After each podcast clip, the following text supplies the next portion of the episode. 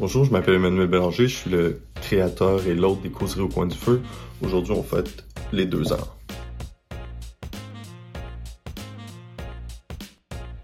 Pour l'épisode d'aujourd'hui, notre épisode anniversaire, euh, je voulais partir euh, d'une petite anecdote qui est arrivée il y a deux semaines. Je suis allé voir euh, un concert de musique classique avec ma femme qui nous a été donné par un ami, un. C'était sur le génie des Lumières la première pièce, c'était une pièce de Rameau qui s'appelait Zoroastre. Zoroastre qui, qui est un mage de cette, de cette religion-là euh, persane.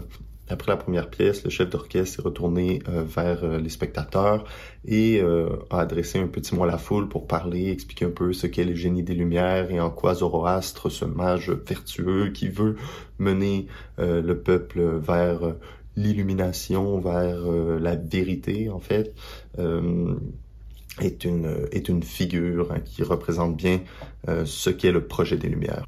Vous vous doutez sans doute que ça me fait un peu rire, euh, mais quand même, je trouvais que là, il y a euh, toute la, hein, il y a tout le processus d'émancipation hein, qui est derrière l'idéologie progressiste qui a été mise en place par les Lumières.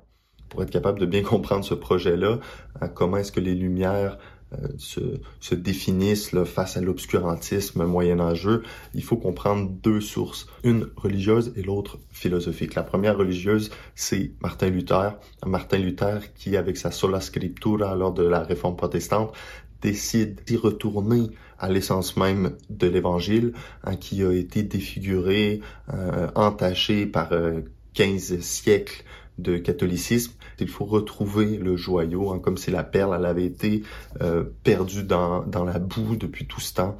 Il fallait enfin la retrouver, la polir et la reproposer. De l'autre côté, au niveau philosophique, on parle de Descartes. Alors, ce bon vieux René Descartes, dans son discours de la méthode, discours qui a été écrit en français, par ailleurs, c'est très important puisque c'est un discours qui a pu, en langue vernaculaire, vulgaire, être diffusé. Alors Descartes montre comment est-ce que, face à son éducation, une bonne éducation au collège de la Flèche, par les jésuites, il me semble, à vérifier. Et euh, il a dû à un certain moment là, prendre une distance, hein, que ce soit par rapport à, il parle de la science, de, de, la théologie, de la philosophie. En fait, il me semble que la philosophie dit qu'il n'en parlera pas. Mais tout ça pour dire que hein, Descartes dit que il doit finalement, face à ses vieux fondements, face à ses vieux maîtres, faire table rase, en tabula rasa, recommencer à neuf et devenir, lui, avec lui-même, le seul fondement de sa propre pensée. Alors, euh, qu'est-ce que Luther et Descartes ont, en commun? Hein, c'est de passer par-dessus, hein, de faire le saut par-dessus euh, la tradition qui les précède. Alors, euh, l'obscurantisme moyen-âgeux, lui, s'établissait comme Hein, euh, comme une chaîne de connaissances, comme une tradition hein, qui veut dire transmettre euh, un savoir. Et cette cette transmission-là se faisait par, euh, par la lecture, par le dialogue avec les autorités, hein, les autoritas. Ces autorités euh, étaient les gens qui, qui avaient précédé et qui s'étaient posé des, questions souvent semblables, mais de façon différente selon leur culture, selon leur temps, hein, sur les, euh, hein, sur la foi, sur euh, la, la, la, psychologie humaine, sur la philosophie, sur notre place dans le, dans le monde, les fins dernières. Alors, le, Moyen Âge hein, se, se, comprenait comme hein, cette euh, exégèse. Hein, D'ailleurs, euh, pour euh, pour ceux qui le savent, je veux l'appeler cette chaîne exégèse intégrale. ouais, c'est ça. Bref, vous me direz ce que vous en pensez. je vous invite, si jamais vous n'avez pas déjà donné un petit pouce en haut, si vous n'êtes pas abonné, c'est le moment de le faire. Cliquez sur la sur la cloche pour rester toujours au courant de qu'est-ce qui sort. Alors, Qu'est-ce que, qu'est-ce que ça, qu'est-ce que ça fait de penser dans la tradition? Ça permet de façon explicite de comprendre une réalité euh, propre à l'être humain. C'est-à-dire que l'être humain est un, est un maillon dans une chaîne, dans un tout qui le dépasse. Ça montre l'utopie du projet de Luther de Descartes parce que les fondements, le retour à des fondements euh, proprement parlés, euh, nets, euh, sans aucune trace hein, de, de, de, de, de, scorie, de déchets. Ça montre un peu la vanité, l'utopie hein, du retour aux, sources, euh, du retour aux sources strictes que Descartes et Luther voulaient faire, parce que dans les faits, hein, dès que l'être humain commence à raisonner, il met lui-même sa, il laisse lui-même sa trace sur l'objet, sur le matériel de la pensée. Alors, pourquoi est-ce que pourquoi est-ce que je vous parle de ça hein, aujourd'hui? Parce que les causeries sont nées dans un souci hein, de rentrer en dialogue avec euh, avec la culture ambiante. Il y a aussi deux raisons à ça, deux sources. La première, c'est que je viens d'une famille catholique. Euh, j'ai une, une, éducation chrétienne et très tôt, hein, lorsque euh, j'ai été tiré dans le monde, hein, j'ai vu que les gens autour de moi ne partageaient pas cette foi-là, ne partageaient pas euh, tout le bagage qui venait autour, ne connaissait pas les évangiles, ne connaissait pas la vie de l'Église, n'allait pas à la messe, etc. Et euh, j'ai dû me confronter à ça et ça me posait beaucoup de questions hein, jusqu'à euh, le début de mon âge adulte, hein, dans lequel, disons que ça a été un, chemin sinueux.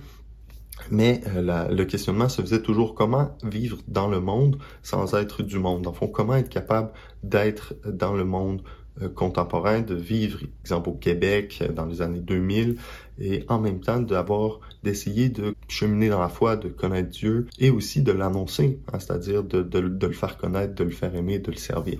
L'autre chose, hein, qui est un peu la jeunesse de la chaîne, c'était pendant que j'étais à Chypre, je commençais à redécouvrir YouTube, à écouter euh, notamment des, Américains, soit Bishop Barron, Pints Aquinas et aussi Jordan Peterson, vous voyez que dans le fond, ces gens-là entraient en dialogue avec le monde contemporain et ils le faisaient d'une façon qui était tout à fait intelligente. Ils s'inscrivaient dans une tradition et ils étaient capables aussi de dialoguer avec des gens qui n'avaient pas du tout la même opinion qu'eux. Et c'est là que je me suis dit, en langue française, on n'a pas vraiment cette possibilité-là, on n'a pas vraiment ce média-là.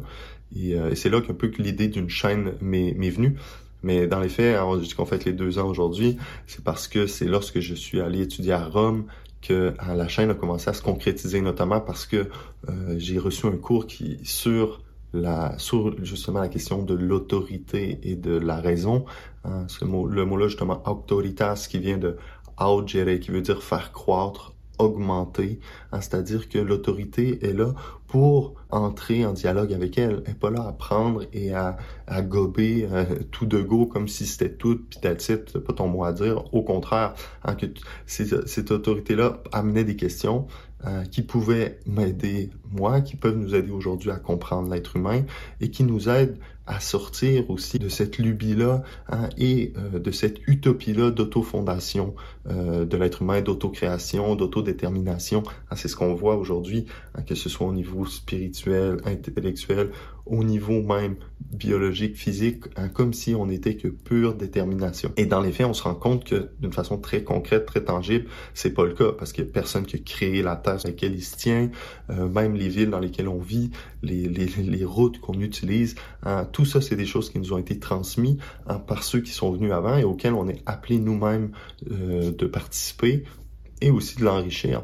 Mais c'est justement ces dialogues-là et euh, c'est quand même assez intéressant parce que au Moyen Âge, il, il euh, cultivait l'art de la disputatio, de la dispute. Hein. La dispute, euh, au bon sens du terme, hein, nous, spécialement au Québec, on n'aime pas la dispute, mais hein, l'importance d'être capable de, de débattre, de d'avoir des vrais débats de fond, quelque chose qui est extrêmement difficile aujourd'hui, d'être capable de prendre une opinion commune, la mettre à l'épreuve, de l'éprouver de tout bord, tout côté pour être capable, est-ce que ça, ça peut être ça peut devenir une connaissance sur laquelle j'ai réfléchi ou bien c'est quelque chose qui est euh, qui est une pure opinion? Chers auditeurs, si vous êtes ici, euh, euh, c'est sûrement parce que vous vous posez vous aussi des questions et j'espère que la chaîne depuis deux ans vous aide à, y répondre un peu. En tout cas, vous aide, vous donne du matériel hein, pour penser, pour justement analyser, interpréter toute chose euh, avec une sensibilité authentiquement chrétienne, hein, comme dit euh, Gaudium et Spes. Ayez pas peur de rentrer en dialogue. Euh, moi personnellement, souvent j'ai des fois j'ai peur de perdre la face ou même de ne pas être à la hauteur, mais hein, tout ça c'est beaucoup plus que nous et c'est ce, que, ce que la tradition nous dit, hein, que on connaît très peu de choses mais on est capable, à l'aide de des gens qui nous ont précédés, des gens qui, euh, qui, la plupart du temps, ont une intelligence, ont une vue beaucoup plus perçante de la nôtre, d'être hissés, hein, comme ces nains sur les épaules de des géants. Alors, euh, si jamais c'est pas encore fait, je vous demande de mettre un petit pouce en haut, euh, de partager aussi.